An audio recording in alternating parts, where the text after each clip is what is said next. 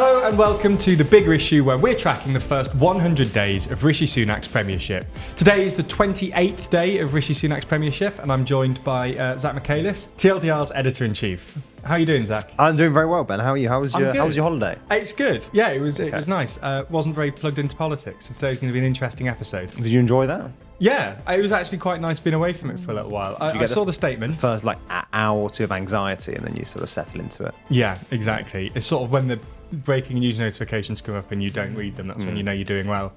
Um, so I missed the, the statement last last week. So we should probably talk about that a little bit and uh, uh, what, what's happened with what's happened with that. What the backlash has been.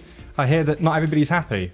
Well, I think we can talk about it. Let's talk about it briefly because we did cover it in more detail on our last podcast, which you know, go have a watch if you want to know more. But um, the, the broad outlines are that it was a, it was a remarkably progressive budget by, by conservative standards, um, and in terms of tone, it was it was sold in, in very similar language to Osborne's sort of Cameron austerity. So it was all about sort of the fact that we we've borrowed too much money, we can't afford very much. All these departments are going to have to see cuts. Most of the cuts are delayed until after 2024. Um, Hunt basically got away with that by saying that his his fiscal target was to make sure that debt as a percentage of GDP was falling by the end of the five year cycle. So it doesn't have to fall immediately; it only has to fall by the end of five years, which means that basically it rises from about eighty five percent today up to like ninety six point seven by twenty twenty five, and then drops just a couple of basis points to ninety six point three by the end of twenty twenty eight. Um, it's interesting because I think, as you mentioned just there, no one really liked the budget. Uh, again, I, I still think it was a, a relatively progressive budget by by conservative standards, but the right wing press didn't like it because the Daily Mail said it was to to adversely affecting, um, well, basically working people. Um, the implication being that it was too generous to benefit claimants. Um, the obviously the left wing press just just saw it as a sort of austerity 2.0, which to be fair, it, it sort of is. I think Hunt would say that he doesn't really have the time or political space to engage in a more comprehensive reform of, of the UK economy, but that's you know that's that's what he'd say. No one really cares. Um, and yeah, and I think that's that's the main takeaway here is that is that no one really liked it, and I guess that's sort of in some sense unsurprising, given that it is preceding what is expected to be the steepest decline in living standards in, in modern history. So I just think the, the takeaway there, I guess, is that you just it's just can't sell that, you know. It is remarkable as well that we've spent so much of this year getting to a point that we sort of expected would happen six, seven, eight months ago. That when the leadership election was happening, it seemed a lot of the debate was about energy price cap, how that would be funded. Um, there was some debate about windfall tax versus borrowing. And we've sort of wasted a, we've now had two leadership elections to get to a point that we sort of should have been in a number of months ago. Yeah, I think you're right, yeah. It's it's a remarkable state of affairs that this is that this this is what's happened. Um, but uh, you know, I'm not too surprised that there was such backlash from the right wing of the Conservative Party. They almost got a taste of what they wanted with Liz Truss. They got a little bit of a taste of their sort of politics, and that, unfortunately, for them, didn't didn't really work out. Yeah, I thought that I would have thought that would have mitigated it though. Do you know what I mean? I would have thought that the, the Truss experience, the fact that that went so badly, would have given Hunt maybe a bit more political space because he mm. can say, sure, while you might not like tax rises in theory, clearly there aren't any other options because Truss tried to cut taxes and, and the markets kicked him in the face. Um, But it's the same. I- would say it's it's equitable to on the, on the left when you have really left wing leaders get in. They always blame things like the oh well it would have worked if it wasn't for the media yeah. etc etc etc. And we're sort of seeing exactly the same on the right now with Liz Truss getting and go oh well it, it wasn't her it was the markets it was this that and the Yeah, other that true. it didn't work for. Um, but yeah, sorry. I, no, no, I think I think we've covered it. Basically, I think the main interesting takeaway there is just like how just how unenthusiastic the reaction was to it, and I, I just I guess uh, so. I sort of thought there'd be maybe more positive commentary from sort of what you might describe as like the center of the media spectrum. I thought people would be going like, oh, you know, it's good that, for example, he's taxing the highest earners and he's going ahead with a windfall tax and he's protecting benefits. Um, but in the end, it's just too crap. Everything is just too crap to really muster any enthusiasm. Like it just, you know, no matter how it's targeted, at the end of the day, we're all going to see a drop in our living standards. We're all going to see, you know, probably pretty significant inflation, and ultimately, when the the energy support gets cut down, pretty high fuel bills. So. Yeah, I guess I guess Hunt's sort of stuck there. He can't he can't really sell that to anyone. Well, I suppose on the, on just to spin it positively before we move on, um, at least although this is being viewed as negative, um, a negative budget from Sunak isn't crashing the pound. It isn't leading to calls Yeah. for him to resign. It isn't, you know, all of the other things that happened with Liz Truss. So it's a, you know, there are some positives here at least. It seems that we've got a bit more of a stable government um, at the minute. Yeah, no, I, I agree. But again, it's interesting they didn't get didn't get any credit for that. I mean, sort No. of fair enough. Like outside of the context of Truss, you don't really give chancellors credit for not No. crashing the pound. No, that's true. But you s- still, you see what I mean? I, yeah, I almost shouldn't be giving them credit. Yeah, this should yeah. be this should be the standard. Truss We to set shouldn't the bar have to- so low. So low, yeah. well, anyway, um, it hasn't gone down as badly as it once Yeah, did. okay, so sure. yeah, there's been some other stuff going on this week as well. There's been some speculation of um, the Conservative Party potentially pursuing a Swiss-style uh, Brexit. Obviously, there was speculation about that, and they immediately said we're obviously not doing that. Yeah. and it seems very unlikely that would ever happen. What I think Um, is quite interesting about that is how how convinced. So the Times broke the story, but how convinced the Times were of their source. So they, I can't remember the precise language, but it wasn't just a senior source. It was like you know just a, uh, an infallible source, something along those lines. Um, which does suggest that it came from high up um, and possibly probably in cabinet, to be honest with you. Um, and I think that the one thing for Sunak will be that clearly someone in cabinet is briefing that we're going to soften Brexit, and clearly within cabinet there is a there is a strong divide over how to approach the issue of Brexit. Um, and I think this is just like this is a downstream consequence of, of the way the macroeconomic headwinds are blowing. Like we all know that UK growth is pretty miserable, and the most obvious way to, to increase growth, at least according to the economists and the economic models, which are you know they're probably the best arbiter on this sort of thing, um, is to align some of our regulations with the EU, get back into the habit of trading with you know the biggest trading bloc in our geographical periphery. But where do you think this Swiss style thing came from? Because there's a lot of different ways that you could realign with the European Union in ways that are probably more likely than the Swiss approach. Because they, Well- they've got quite a unique relationship Yeah, with they the do European Union, unique- to, a to put it lightly. Yeah. Um, for a bit of context, uh, obviously the, the oh, straight down the camera. Um, the, the context, the, um, the the EU and Switzerland have a very very complicated relationship that relies on literally uh, in excess of hundred bilateral agreements. Um, I think it must have began developing really in earnest in the 90s, and they, they've just sort of added to it non-stop since. There are sort of two separate packages. One's called Bilaterals One, and there's Bilaterals Two, and then I think there's some third treaty. But um, anyway, they the, the the relationship is really really complicated, and it's it's mediated by a whole load of very intricate agreements.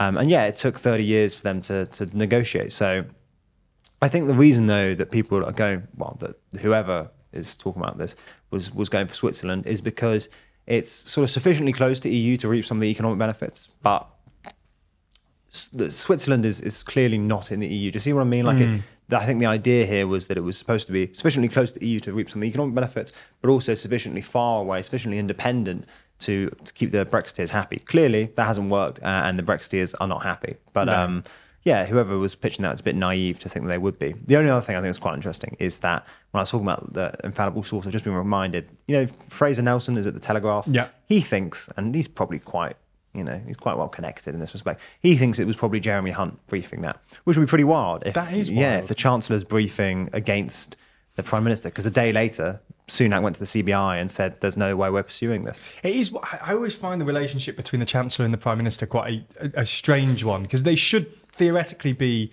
the most aligned people in politics, considering you- you're heading the government and heading the country's money. You should sort of see eye to eye on a lot, but they, they- you know, in the last few years, we see that they really, really often don't. Yeah. Um, but no, that that would be. I mean, we've seen, as I've already said, we've seen in the last few years that they've they've often not always seen eye to eye.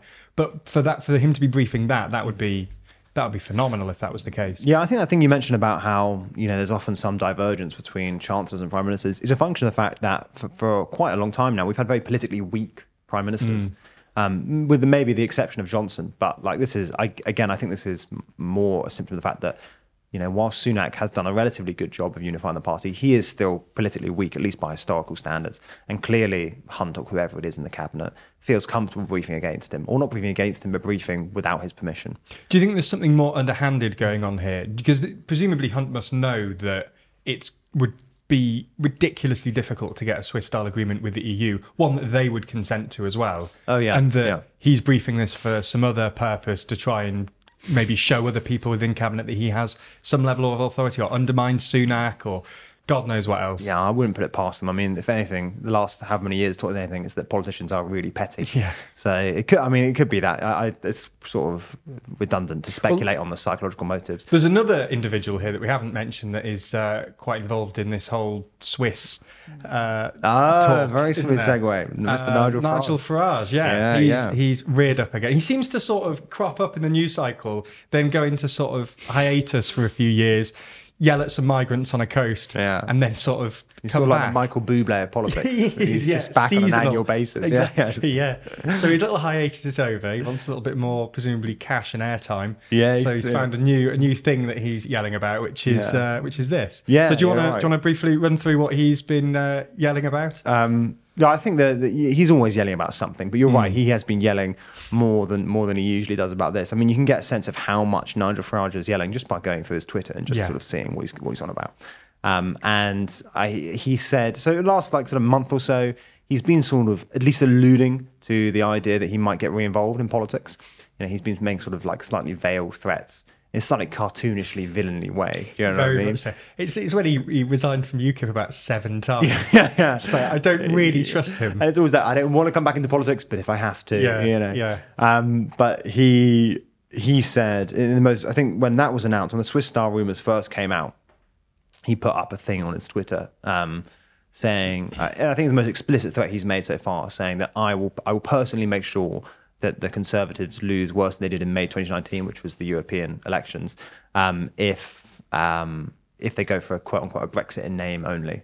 Um, which is, I think, the clearest indicator yet that Nigel Farage is considering a return to politics.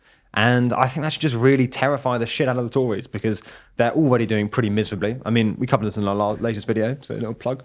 Um, but the Tories on to like 25%, Labour still on high 40s.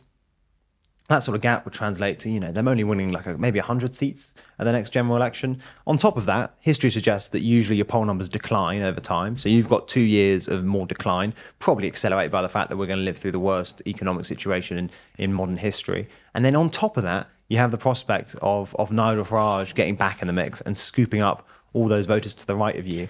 But this is the thing with all of it, and this happened with the Brexit Party as well, which is that I can understand why the Conservatives are scared by this because uh, him running could split the right of the vote and just make it even worse for them and make them lose seats that they might have won had Nigel Farage not stood.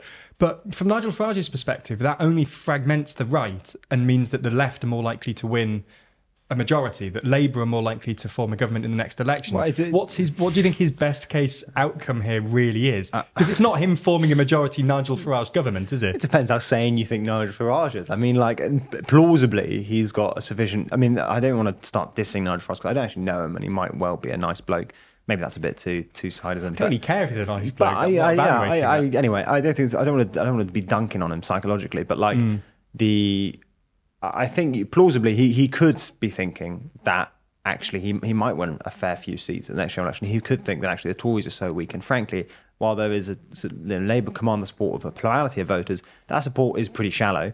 And recent voting behaviour does suggest that voters are, are ha- more happy than they used to be to switch alliances.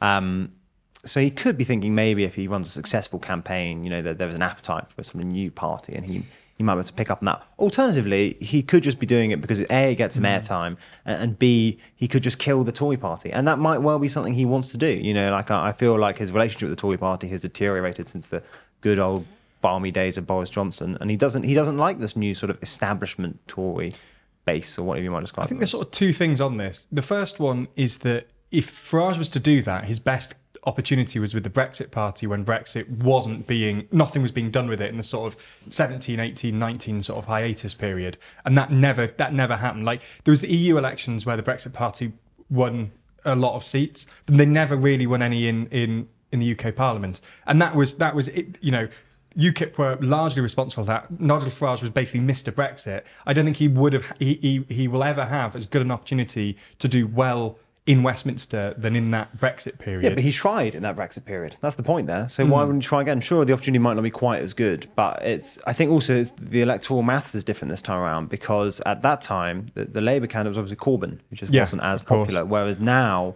you really could nick because uh, obviously the fact that Corbyn was there meant that the Tories had a, a better chance of keeping a lot of those Tory Labour seats that they're, they're competing with. Um, and actually, frankly, a lot of the Tory Lib Dem seats because the Lib Dem voters were worried about letting Corbyn in. So I think he'll be thinking, you know, now, well, he'll be thinking now that Starmer's there and, and the Tory party is less popular than it ever was, he might well be able to nick a few previously Tory seats. Do you reckon, so akin to how the Liberal Democrats do in by-elections, as in, you know, they're, they're not your primary party that you'd go with, but you almost vote for them as a protest. Yeah, I guess so. I mean, they would be in some sense a protest party. They're definitely an anti-establishment No. party.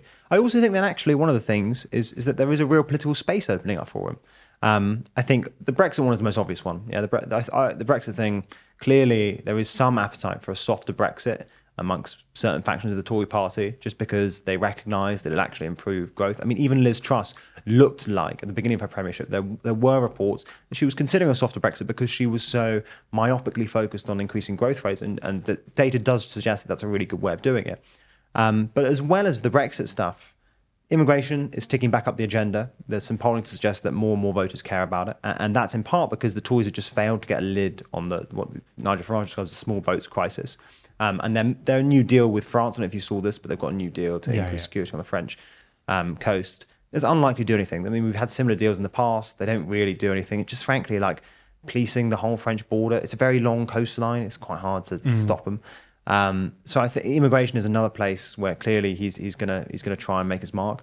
And then there's the net zero stuff. Again, while the vast majority of the UK public does support net zero, that support is conditional. Polling suggests that actually some of them are quite reluctant. You know, a significant fraction, sort of thirty percent, are quite reluctant if it increases like their gas prices and that sort of thing. Um, and Sunak has firmly committed to net zero, which means that there's space for some sort of net zero skeptic um, like Farage to the right of the Conservatives. And then finally on tax, because the, as I just mentioned, Jeremy Hunt's autumn statement was quite progressive. You know, it was quite sort of Keir Starmer, Tony Blairy. Um, you know, higher rates of tax. The tax burden is the highest it's been in a very, very long time. It's not that higher by OECD averages, but it's it's pretty high. Um, and there's clearly a space for what you might describe as a sort of, you know, classically liberal, low tax, um, well, basically economically right wing party. Um, and I think that those those four areas you've got Brexit, immigration, sort of net zero, and actually low tax. That's a whole lot of political space to the right of the Tory party that's opened up. I, I completely agree with all that. My, my only thing is, is that the likelihood of him either, because they're more, all of those are distinct from the Conservative Party, as you've already explained. They are Yeah. further right of the Conservative Party, but they are close to the Conservative Party, specifically on things like immigration, than the Labour Party. And you have to get so much support before you actually start helping those causes rather than detracting from them through. Just the, the, the Westminster style of vote, you know, the constituency Oh, yeah, system. yeah, of course. So, so Yeah. the, the likelihood of him actually doing anything good for any of those causes is base is so close to zero. Yeah, but I think you, this is obviously true. But this is this has almost always been true whenever UKIP has run. I mean, Yeah. they're, they're they're a pressure group, and doesn't they don't really care about what their actual impact is on the electoral maths. They're mm. just a sort of a pressure group posturing as a political party, and the best way for pressure group to be effective is to be a political party. Yeah, So, okay. so they'll just sort of, you know, ensure. I, I agree with you. If if, if Nigel Farage did set up a new or even rejoined Reform UK, who by the way are currently polling on, according to some polls, eight percent, which is the highest they've ever polled. Hmm. If he did set up a new right wing outfit or join Reform UK and, uh, and turn it into a proper like right wing alternative to the Tories. Um, yeah, I think the net impact in 2024 would be a massive Labour majority. It'd be enormous Labour majority. I can't see it being anything else. Hmm. But that doesn't mean I don't like. It's, it's about changing attitudes over the longer term. And also, than- it might not even be that rational. It might just sort of be like, there is political space. I'm going to fill it. You know, Mm. that's what I do. Um, and, and it will get me a whole lot of media attention and it will further my career as a GB News broadcaster. Yeah, So, you know, yeah. that, that's that's another way of looking at it. And, you know, these sort of things, uh, politics more generally, I think, is it's often it's often futile to try and reduce it down to electoral incentives. Like it's it's it's it's more about representing the cause or representing that wing of popular thought. Do you see what I mean? yeah, I just when you're a political party, your primary focus is achieving power. That's like the, the main. The But main definitely not if you're Nigel. Farage. No, Yeah. this, this is what I'm saying. So that's why I'm trying to look at it through that lens. Because if you are starting a party that is distinct from a pressure group, Yeah, yeah, the, I the see what you mean. the, the, the purpose of standing candidates in elections are to win those elections, and I just can't see Farage doing that. But I understand that his motives may. You know, despite starting a party, are probably more to do with representing the cause and ideology, etc. Yeah, yeah. But as you say, it's certainly an interesting point nonetheless, and we'll have to see uh, how this goes down in the next That's a election. classic Ben ending. Well, we'll have to see. And then, can I say one last thing? Absolutely. Um, the last thing is that I, there, there has been some polling done on this specifically. I think we just should just mention because often when we're talking about these sort of distant hypotheticals, and, and for now, Farage's return to frontline politics is a distant hypothetical. It just seems a bit well, it just seems a bit pointless because like, it's not happened. Why are we talking about it? But there has been some polling done on this specific question. Um, it was done for uh, Times or the Telegraph by Public First. Um, and it suggested that 40% of Conservative voters would, quote, consider voting for a Nigel Farage party, which is just an astonishing number. So this might be a distant hypothetical, but I think it's worth talking about because it's clear that, especially within the Tory voting base, there is uh, an appetite for So- Farage style politics. Just before we end as well, I just want to um, ask one more question as well. The Conservative Party are in quite a difficult position at the minute. They've Yeah. they've been tearing themselves apart ideologically over personality, whether they're libertarian, whether they're more sort of Rishi Sunak backers, Boris backers, etc. Um, if Farage does come back, do you think that his intention in the longer term? I, I know you've already said that it could be to try and kill the Conservative Party effectively. How likely do you think that is? Not in the next election, but over the next God knows how long. Well, how likely do you 10 think it years. is? I don't know. I, it's difficult because some parties are confined to the backbenches for long periods of time and come back. Labour, in you know, under Thatcher, were out of power, and Major were out of power for nearly twenty years, and But they how came many seats did they, how, how strong a presence did they have on the backbenches at the time? um, not particular. I mean, eighty-three particularly was their worst election since thirty-five. Like they had a in, in electoral in terms of seats. So I don't How, know. how many do you think? It must be in the hundreds, They're 200 Yeah, minimum. yeah, Yeah, yeah. Yeah, I think that's the relevant difference, isn't it? Is that we've been dominated by a two party system for so long that even a terrible result, I don't know anything about history, so 83, Mm. I'll take your word for it, you still had a massive presence on the backbenches. You were still formally the opposition. Um, whereas we're now in a slightly different political universe. You know, we now have the SNP as an electoral force, Mm. obviously up in Scotland. Um, you have maybe arguably the Lib Dems, and you might have Nigel Farage as a new party. So I think that the, the difference here is that if the Tories did lose really, really badly, if they were squeezed by Starmer to the left of them and then Farage to the right, um, which is just very possible, you know, they could end up with, with far fewer than 200 seats. You know, even at the moment, they're only looking, they're looking at less than 200 seats. You know, if, mm. we, if we take those numbers that they're currently polling on, so 50% for Labour, 25% for the Tories, put them in, on the on the map, that would that would translate to less than 200 seats. If you add in a Farage contingent, you could be looking at less than 100 seats. You could be looking at sort of like 50, you know, even Truss in her worst polling days, she was looking at less than 20 seats. Yeah. Yeah. So I remember. it's, I mean, it's hard to imagine, but I think there's also this sort of like, uh, it's hard to imagine in part because it's, that's, this is the way British politics has been for eternity. We've had the Tories and we've had Labour. Um, and there's a sort of like Co- Copernican principle that like we're just not, that it's been so long, been like that for so long, it can't change. But I do think it's worth looking at the European experience and realizing that while it might feel that way, the evidence across the continent suggests that actually even very established parties, if one really terrible electoral result can properly wipe them out. You know, I think the best example of this is the socialists in France and actually Les Républicains, who, who've sort of had a resurgence, but they, they did struggle. And then obviously, as we mentioned in our most recent video, eh, basically any party in Italy, especially after the, the massive political crisis of the 90s. Um, so I just think that while, if again, might feel like a distant hypothetical, it's at least on the cards. The idea of proper Tory right. wipeout, yeah. And you can imagine, like, if they only win, let's say, let's say less seats in the SNP, I think that's the real threshold, Mm. yeah. And they're no longer the official opposition. Your funding dries up. Uh, you have to survive somehow five years in the political wilderness. absolutely. How does that even work? You know, and then you're you're also suspect to all sorts of attacks from other right wing parties who now see that space opening up and go like, you know, why don't we become the new Tories? You know, that's how Farage could. and then you start having um, defections from the Conservative Party of senior figures Yeah. jumping ship because they think they're going to do better Yeah. elsewhere. And I don't think they have enough like of a backbench base. Like one of the Mm. things that you could always rely on previously is that they have a whole lot of big beasts waiting in the wings to come and you know recover the party if anything goes wrong. But they've purged all of them. You know, Boris Mm. Johnson purged a whole load of them, filled his cabinet with frankly relatively incompetent goons. And then that's what we're left with. I mean, it's quite a third-rate cabinet. You know, Yeah. uh, again, th- th- that's uh, that's only by historical standards. There's no personal criticism. So you don't have big beasts in the same way that you used to. So you can't really imagine like a Ken Clarke equivalent coming back and going like, "Listen, lads, we've had a bad Yeah. bad day here. Don't worry, I'll take over. We'll sort this out." You haven't got anyone like that. I mean, who's going to be the Jacob Rees-Mogg? Well, he's going to come and steady the ship. No, I absolutely agree. I do also love that you've just said that they're all good and said it's nothing personal. Yeah, no, fair point. Um, but but no, I do. I completely take your point. I, I would say that I think it would have been a lot more likely under Truss. I think Sunak, and Yeah. we've always disagreed on this, but I just think when it comes to elect, I, he's not really he's not been the leader in an election yet, and I think that there's a chance that he could do better than people expect in an election. I don't think that was true of Truss. So I, I still think you're absolutely right that it's on the cards, but Yeah. I think that, that the likelihood has, has diminished significantly since he took over. Yeah, I be- I, I think you're absolutely right that just because these things haven't happened before doesn't mean they won't happen. If you'd have told me six months ago that Truss will have been in power for, you know, 49 days, how long she was in, um, I wouldn't have believed you. So, Yeah, you know, no, equally- strange things happen. I think you're right equally in that obviously two years out to an election, Sunak hasn't really been tested electorally. We don't actually know what could happen. But yeah, I, I guess we're both right. I guess Yeah. that's the that's the takeaway here. Yeah, it's a good Yeah. good place to end. Yeah, yeah, Uh, we're both right. Uh, keep listening to the podcast. That's a very we're both rare really outcome. clever. Yeah. All right. Yeah. Thank you very much, everyone.